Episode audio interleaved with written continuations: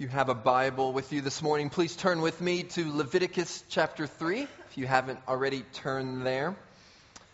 My name is Dave Furman. I serve as the senior pastor here at Redeemer. If you're new to us, we are in the third week of our series in the book of Leviticus. You'll find the whole schedule of upcoming sermons on the sermon card. You either saw that on your seat as you came in or received that in a bulletin, if you got a bulletin. Take some time to look through that, pray for upcoming sermons, take a look at those passages before you come on Friday, maybe in your devotional times throughout the week, Thursday evening, Friday morning, to prepare your heart to come hear the Word of God heralded. I have one question I'd like to ask as we get started this morning. What is your greatest need? What is the one thing you need more than anything else? Maybe you're thinking, well, that's an easy question. I need a job. I'm out of work. Jobs are important. I grieve with many of you who are without work right now, and I pray that the Lord would provide you a job. But that's not your greatest need. Some of you think your greatest need is to find a spouse. If only God would provide me the man or woman of my dreams, then I'd be happy. For those of you in school, as the school semester or school year gets started, all you want is a friend. You want to be known, maybe even popular in school. Or for some of you, your greatest need, you think, is that you would get high marks to get into a good university. You may believe something else is your greatest need. It could be a new item that you saw at the mall, a more stable bank account, better health, to be reunited with family. There are days when I live as though my greatest need is to be healed of the nerve disorder in my arms. What is it for you? What is your greatest need? Leviticus 3 gives us some insight into this question and shows us the thing that we all need the most, regardless of where we're from or what our circumstances may be. Your greatest need and my greatest need is the same it's peace with God. The Bible's clear that on our own we are not at peace with God. All of us are born in enmity with Him. This isn't something we like to hear. No one wants to hear that they're God's enemy. Many just don't believe it. They think they're naturally good. There's the classic sentiment me and God, we're good, we're okay. We have an understanding between us. He knows I'm doing my best, I try hard. That's good enough. Last week I was reading a book and I just happened to read another story about Lady Huntingdon, Selina Hastings. This hero of the faith keeps popping up in my personal reading. As I mentioned last week, Selina lived in 18th century England, and she had a unique ministry to the nobles, to people of royal lineage. She once sent a note to the Duchess of Buckingham inviting the Duchess to hear George Whitefield preach. And Selina received this reply from the Duchess it is monstrous to be told that you have a heart as sinful as common wretches that crawl on the earth. This is highly offensive and insulting. And I cannot but wonder that your ladyship should relish any sentiments so much at variance with high rank and good breeding. The Duchess was appalled. The thought that she was a sinner like everyone else was sickening to her. She wrote back to Selina, appealing to human logic. We're of high rank. We're of good breeding. We can't possibly be sinners like those other people. But the Bible says that we're all in the same place. Whether royalty or not, our so called breeding is exactly what David had in mind in Psalm 51 when he says, Behold, I was brought forth in iniquity, and in sin did my mother conceive me. The Duchess's high rank was actually a stumbling block to her. She couldn't see that her heart was just like those common wretches that crawl upon the earth. We are all commoners in need of God's grace. If you're new to the church or you're new to Christianity, the Bible tells us that in the beginning, there was only God, and then He created everything the whole world, everything in it, including you and me. The first two humans, Adam and Eve, were made to live in relationship with God. They were in perfect peace with their Creator, enjoyed perfect fellowship there in the garden until the day they decided that that relationship wasn't good enough for them.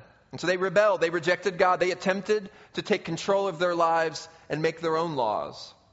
And everything just spiraled downhill from there. Romans 5 tells us that we're all enemies of God. Colossians 1 says we're hostile to Him. Every one of us is born into a state of alienation from God. And the posture of our lives from birth is against God. We don't love Him or love His rule in our lives. We despise His word. We contend with Him. Now, how should the Almighty Creator respond to the willful rebellion of His creatures? How should a holy God repay us for our sin against Him? What do we deserve for our cosmic anarchy? Unless something changes, we are not at peace with God. The Duchess of Buckingham is right. To be told you're a sinner isn't good news, but it's true regardless of our earthly status. Deep down, we know it's true. This is why we try so hard to make things right with God. Some of us turn to philosophical teaching, some religious systems. Others try to please God by doing good works. We try to do good enough things to earn enough favor in God's eyes, some offering literal sacrifices to appease God. Some go to other people to find peace. In 1964, Joshua Liebman wrote a book called Peace of Mind. It was the number one New York Times bestseller for over a year straight. Liebman was hounded by people after his book came out, phone calls, written letters asking him to help them find peace of mind. He tried to help everyone who asked, but he was eventually overwhelmed emotionally and physically. He couldn't handle the burden and died of a heart attack at the age of 41. No sinful human is capable of giving peace to other sinful humans. The legal case against us for our sin is insurmountable. The Bible is clear that the wages of our sin is death. At the end of our lives, filled with hostile relationships, wars, and rumors of wars, and unappeasable turmoil in our own minds, we all die. And afterwards, face God's righteous judgment. We don't have what it takes to obtain peace in this life or in the next. But, but God Psalm 78 teaches us how God treats sinful people who come to Him for forgiveness. We read that God, being compassionate, atoned for their iniquity and did not destroy them. He restrained His anger often and did not stir up all His wrath. God made a way for His people to come into His presence. This is what we see in the book of Leviticus. The book of Leviticus is good news for us. It was through atonement that God made a way. These sacrifices that we've seen in chapter 1 and chapter 2 and now in chapter 3 were given by God to make, it, make a way for his people to have true peace. The believers in the Old Testament were given the sacrificial system which was honored by faith in the promised one to come, who would be the ultimate sacrifice for sin. In order to have your sins atoned for, you brought the burnt offering. We saw that in chapter 1. Then the grain offering in chapter 2 was a response to what God did for you in the burnt offering. It's an offering of worship and thanksgiving for what God has done for you in delivering you from your sin by offering your best time, talent, and treasure. Once you do that, you can now do the peace offering. And here's the main point this morning. Again, just one main point, and then we'll walk through the text together. The main point is this the greatest treasure in the whole wide world is peace with God. If you recognize those words, they are plagiarized a bit. They are the words of the great Australian children's musician Colin Buchanan. You can live for happiness or live for stuff, but it's all going to fade away. But you'll never ever feel like you've got enough because it's all going to fade away. The trickiest toys the money can buy, it's all going to fade away. The greatest treasure in the whole wide world is peace with God. You could actually say that's the point of all the sacrifices, or even the point of all of Leviticus. It's people who are, who are enemies of God being made to be at peace with that same God. But you'll see it a little more specifically here in this, the third offering. Let's look at chapter 3. Then we'll look at chapter 7, which further explains the peace offering. Leviticus 3 falls into three paragraphs. Josephine read the first one. All three are very similar. They basically are grouped by the animal that's being offered. Verses 1 through 5 talk about offering up cattle on the altar.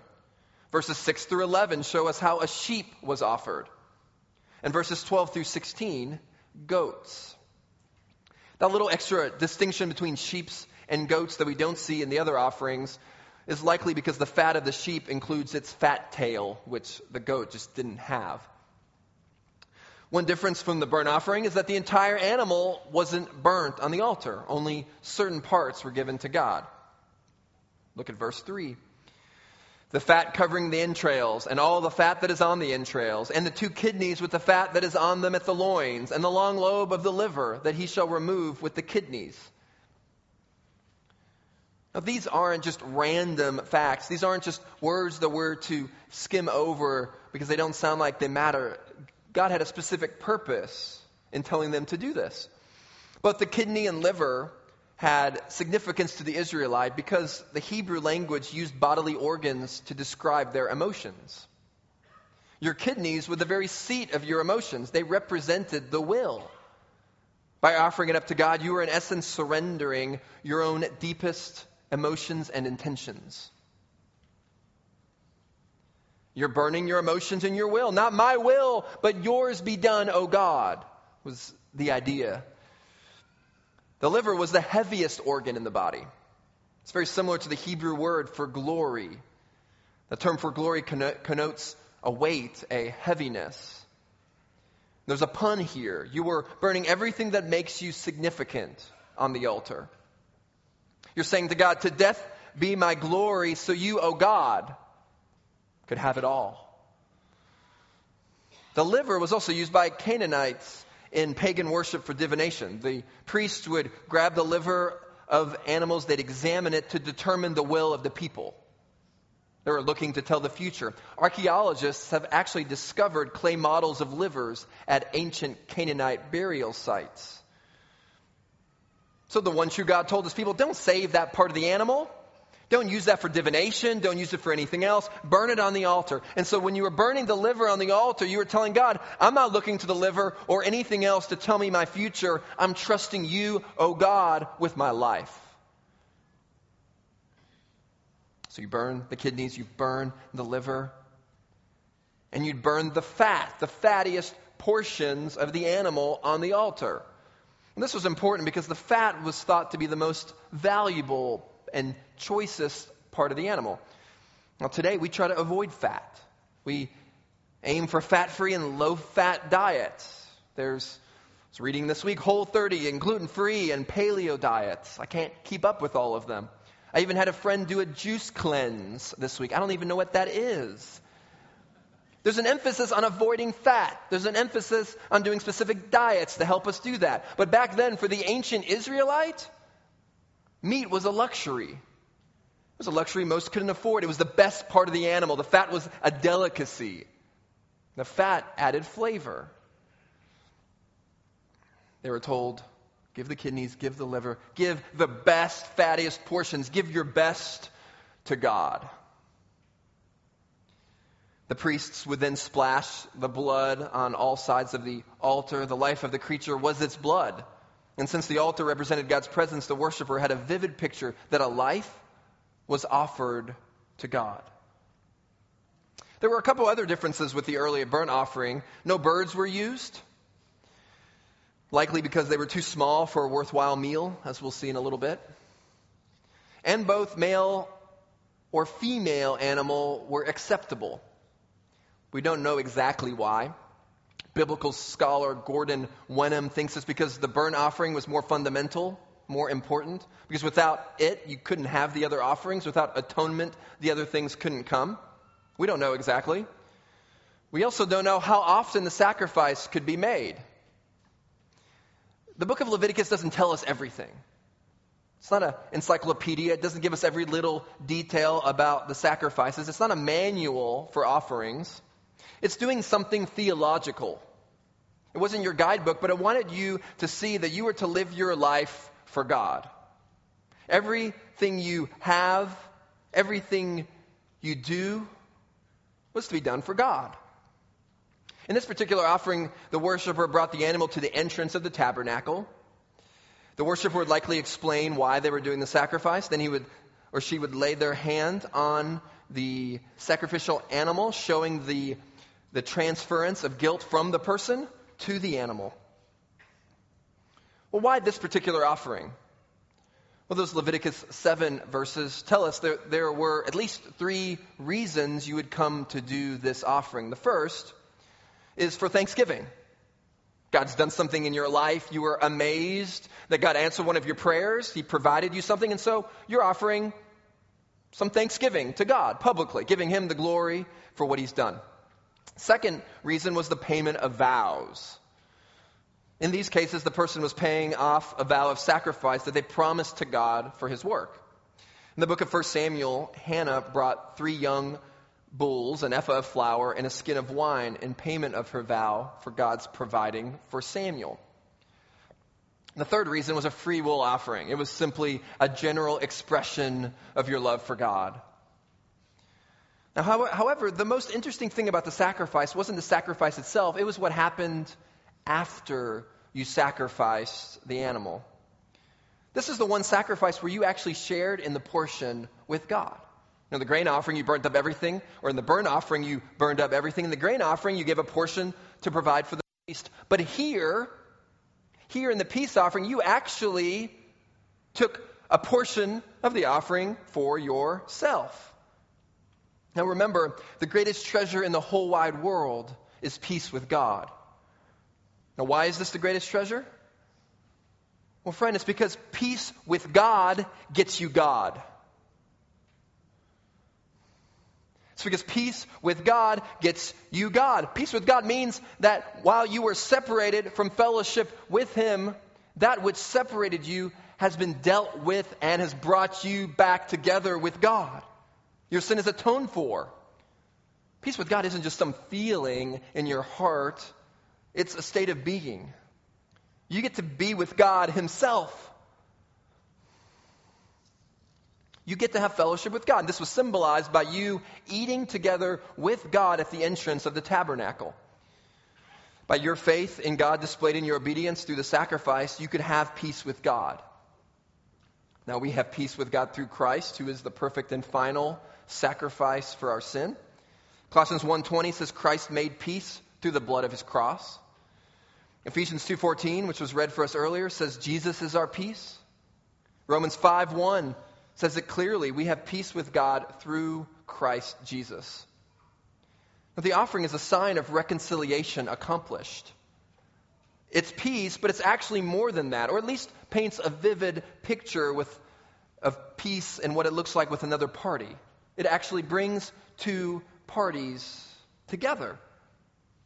The word that's translated peace offering in our passage is not the exact same word that's normally used for peace in the Hebrew. It's the same root, but there's a slight variation. It literally means that there's no longer enmity between two parties and that they could come together and enjoy unhindered fellowship with one another. That's why some of your Bible translations may actually say fellowship offering. It has the idea of a deep, abiding fellowship. Two parties now at peace with each other, friends without any barriers or hangups or baggage or bitterness or awkwardness. It was an illustration of that peace, you would then eat together with that person. Eating with someone was a big deal in those days. A meal with someone carried a special significance that many of our cultures have lost today.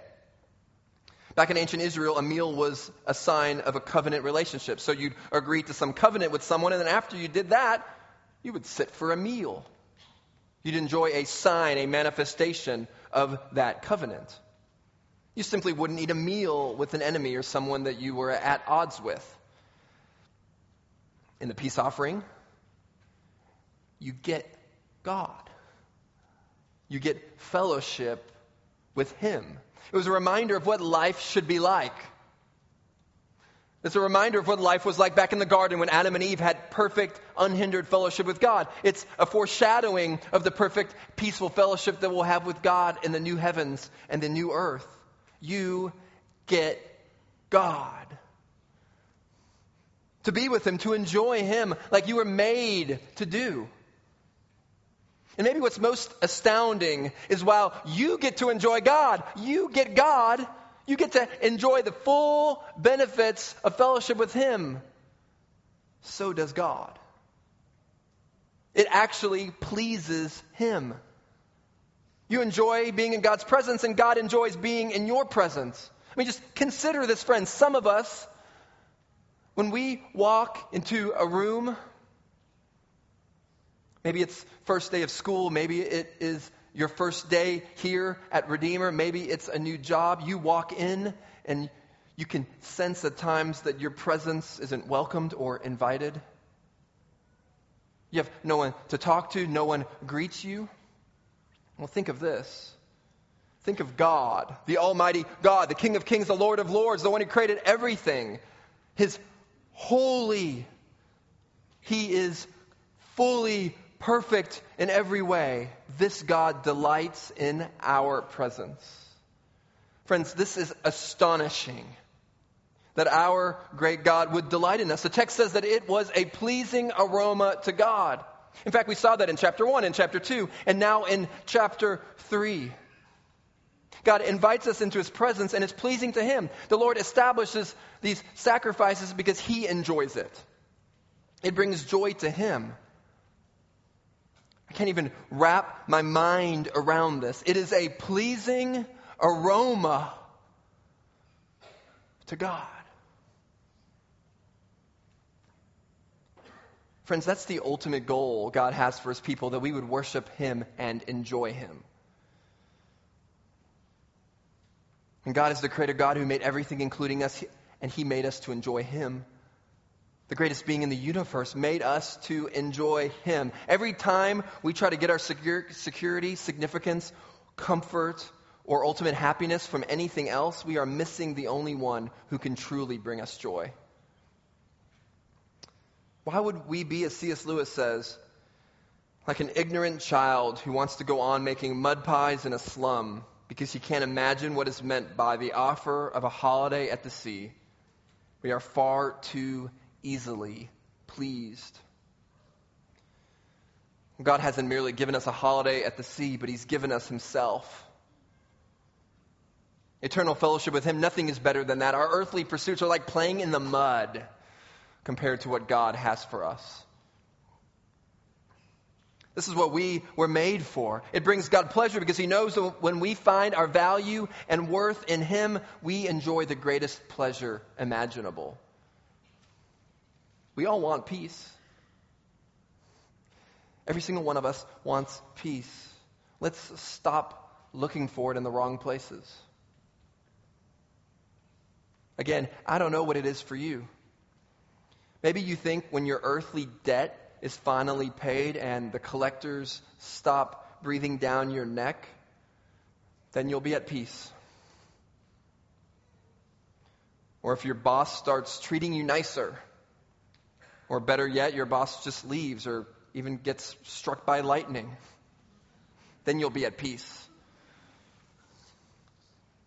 Or if I just get picked for that sports team or ministry at church or club at school, then I'll be okay. Or if my health issues go away, or if my body finally looks like I want it to look, then I'd have peace. Maybe you do want to be right with God. Maybe that is your greatest need, being right with God. But the way you're going about it is trying to please Him by doing good work after do, doing good work after good work after good work after good work, and everything is failing you. What is it for you? What present reality is your hope for peace? The only way you can get peace from God is if you're at peace with God. The only way to truly receive the peace that comes from God alone is if you're at peace with Him. If you're here this morning and you don't know this peace that we speak of, this peace which comes from Jesus and because of Jesus, I urge you to consider the fact that your sins are against God. We don't merely make mistakes. Our problem is not simply that nobody is perfect. Our biggest problem can't be solved by money or time or positive thinking.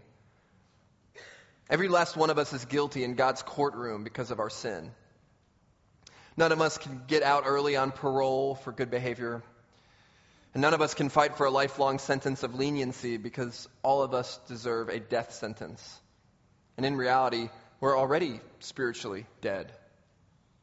We were born that way. But but the peace offering described here in Leviticus 3 points us to the ultimate peace offering. Those cattle, those sheep, those goats all pointed to Jesus, the one perfect sacrifice who ended all sacrifices. Jesus, God in the flesh, came to the earth, was without blemish in every way. He was perfect, lived a perfect, sinless life, and marched to the cross. And he too had his blood splashed on the altar where he took the full wrath of God and took upon all the sins of his people upon himself so that we could be at peace with God. He came to give us the greatest treasure in the whole wide world peace with God. If you don't know this peace, this good news, you can. Come to Jesus. It doesn't matter your past, doesn't matter your present, because if you come to Jesus, He will secure your future with Him now and forever. To come to God, you must repent of your sin. Turn to God saying that you are a sinner who's transgressed Him and to place your faith in Him for salvation. And it's not a temporary peace He'll give you, it's not a momentary, ever fleeting peace. It's an eternal peace. Friend, God delights in his people coming to him. It is a pleasing aroma to the Lord. But that's not all we see in the sacrifice. You know, each offering gives us a little different taste of the goodness of our God. It's like a beautiful diamond. You could look at that diamond from different angles and see just a little different glimpse of its greatness. It's the same with God. Each offering gives us a little different glimpse of the characteristics and attributes of God. Here, the peace offering shows us how much he loves his people, how much he enjoys fellowship with his people. But it also shows us that he's concerned about fellowship between one another, between you and me. It's interesting, we see in Leviticus chapter 7 that the offering had to be eaten up on that same day. All of it. I mean, just imagine an entire cow, minus the liver and kidneys and choicest fat portions. That whole cow had to be eaten that day. Now, I know I've said it as many of you have said it when you're really, really hungry, that I could eat a horse right now. Well, friend, that's not true. I couldn't really eat a horse. Neither could you. None of us could eat a cow by ourselves, no matter how much we liked food. And even if we pulled an all nighter that night, we couldn't eat an entire cow by ourselves. And yet, none of it could be left until the morning. And so, what you would do is you'd invite your family, you'd invite your friends, you'd invite the poor who couldn't afford to eat, and you would throw a big party right there at the entrance to the tabernacle. Now, here's what the peace offering would teach you. How could you be at peace with God, but not at peace with others who also have peace with God? It's hard to understand how you could be reconciled to the God of the universe, yet at the same time not be reconciled to one another. This unity isn't supposed to happen among God's people. We don't look down on certain people groups. We refuse to harbor bitterness in our hearts. We don't withhold forgiveness.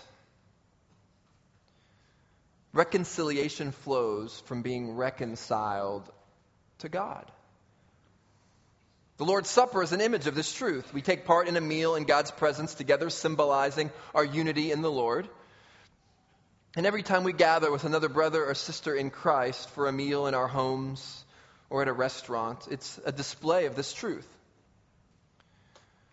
When we eat with people, talk with them, laugh with them, listen to them, it's an expression of peace.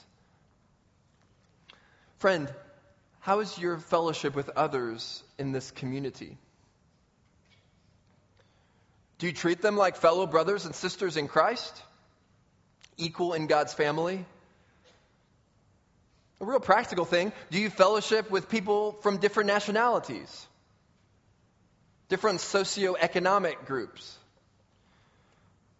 Are there any people or cultures that you look down upon? or even despise?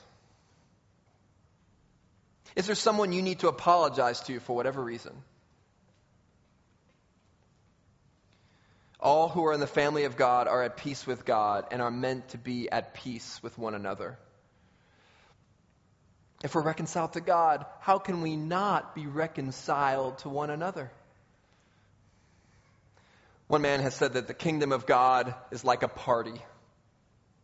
God intends to celebrate his work, but not by himself. He'll do it with us, with the people of God, rich and poor, family, strangers, friends, Pakistanis and Filipinos, Nigerians and Chinese and Kenyans and Sudanese and Indonesians and Indians and Canadians and Germans. What God has said in Ephesians 2 is that he has knocked down the dividing wall of hostility between us and himself and between us and one another.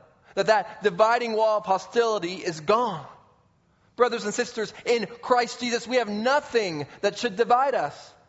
God has made peace with us, and He has made us to be at peace with one another.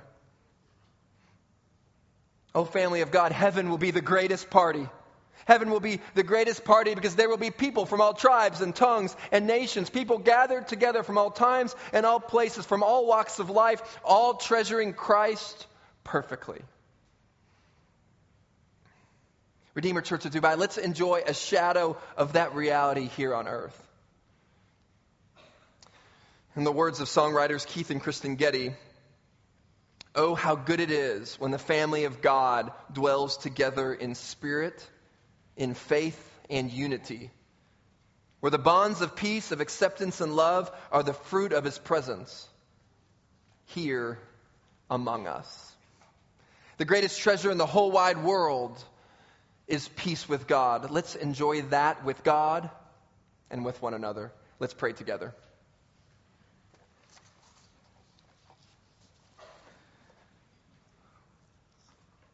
Oh, Father, we thank you for the greatest gift you could give us peace with you. Would we as a church enjoy this peace that we have, and would it overflow in love and affection for one another? Would our church be marked by unity, grace, and forgiveness? For we've been reconciled to you. How could we not be reconciled to one another?